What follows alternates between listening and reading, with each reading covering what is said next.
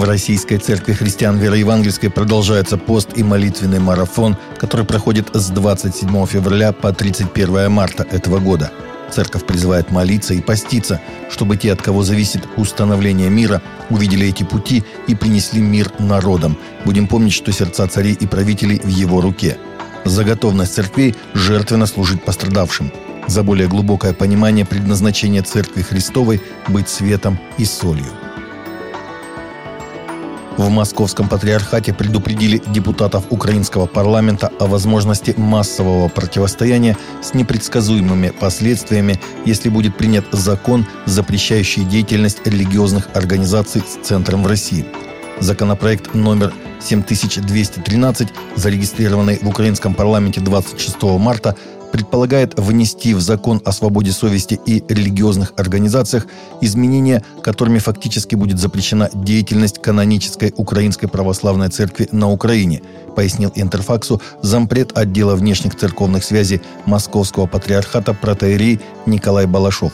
Он напомнил, что этот законопроект предусматривает фактическое изъятие движимого и недвижимого имущества общин УПЦ – если такой закон будет принят, он позволит оказывать сильнейшее давление на тысячи общин УПЦ, принуждая их к переходу в раскол и легализует участившиеся в последние дни захваты храмов канонической церкви на Украине, а также насилие по отношению к ее духовенству и верующим, считает представитель Московского патриархата.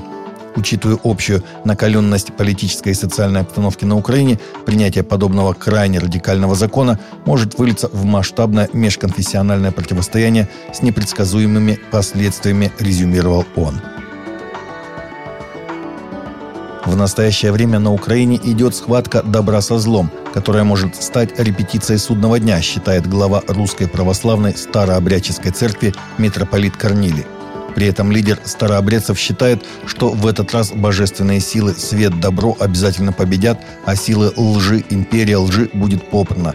Он также обратился к воюющим украинцам с призывом прекратить сопротивление. Прекратите, одумайтесь, это относится прежде всего к тем, которые сейчас воюют. Воюют против мирного населения, прикрываясь как щитом.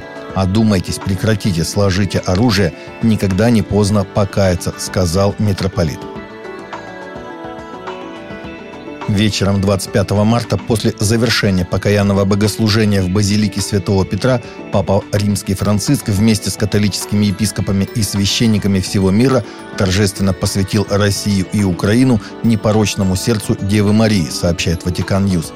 Церемонии посвящения присоединились все католические епископы мира, в том числе российские иерархи в Москве, Санкт-Петербурге, Новосибирске, Саратове и Иркутске – Суть акта посвящения состоит в следующем. Мария открыла нам путь к любви. Она ответила более нежели какое-либо другое создание на безграничную Божию любовь. Все мы призваны сообразоваться с ее сердцем, чтобы любить Иисуса в других людях. Таким образом, если мы хотим созидать мир, мы должны сообразовать наше сердце с той, которая возлюбила Бога и любит церковь и братьев, то есть с Марией. Начальствующий епископ Российского Объединенного Союза Христиан Вероевангельских Пятидесятников, член Общественной палаты РФ епископ Сергей Риховский рассказал о том, как уникальный опыт помощи населению от религиозных общин России, полученный в Сирии, теперь используется на территории Донецкой Народной Республики. Активное участие в гуманитарном проекте приняли церкви РосХВЕ. В связи с тяжелейшей гуманитарной обстановкой в Мариуполе межрелигиозная рабочая группа по защите прав верующих от дискриминации и ксенофобии Совета по взаимодействию с религиозными объединениями при президенте России инициировала срочный сбор средств от религиозных общин страны для оказания помощи пострадавшим, прежде всего детям. На собранные средства будут закуплены большие объемы детского питания и предметов личной гигиены – более полутора миллионов рублей пожертвовали на помощь детям церкви РосХВЕ.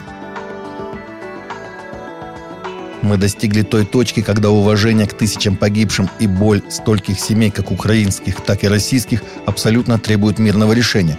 В ходе переговоров крайне важно дать каждому из претендентов шанс дать своему народу хотя бы впечатление победы. Сейчас необходимо срочно найти выход – так считает отец Эдурада Канета, бывший апостольский викарий в Центральной Азии и бывший профессор Института дипломатии Республики Казахстан. Нельзя забывать о том, что объединяет эти народы, и именно по этой причине мы можем призвать к взаимному уважению, как это должно быть между двумя настоящими друзьями, Лозунгом для продвижения этой идеи мог бы стать евангельский девиз «Любите врагов своих, надеется священник». Редактор консервативного новостного издания «The Federalist» был наказан Твиттером за то, что он назвал Рэйчел Левин, чиновника администрации Байдена, который биологически является мужчиной, но идентифицирует себя как женщину, мужчиной. Согласно статье, опубликованной в понедельник, старший редактор-федералист Джон Дэниел Дэвидсон был заблокирован в своей учетной записи Твиттером за твит, сделанный в пятницу. Они даже не пытаются это скрыть, написал Дэвидсон. Если вы скажете, что Рэйчел Левин мужчина, они придут за вами. Не имеет значения, что Левин на самом деле мужчина. Правда, это не защита.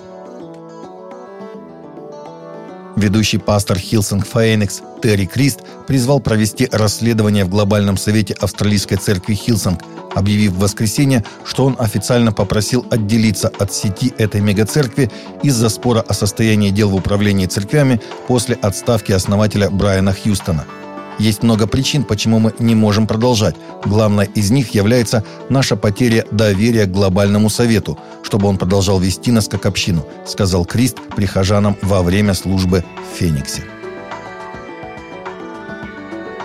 Таковы наши новости на сегодня. Новости взяты из открытых источников. Всегда молитесь о полученной информации и молитесь о мире.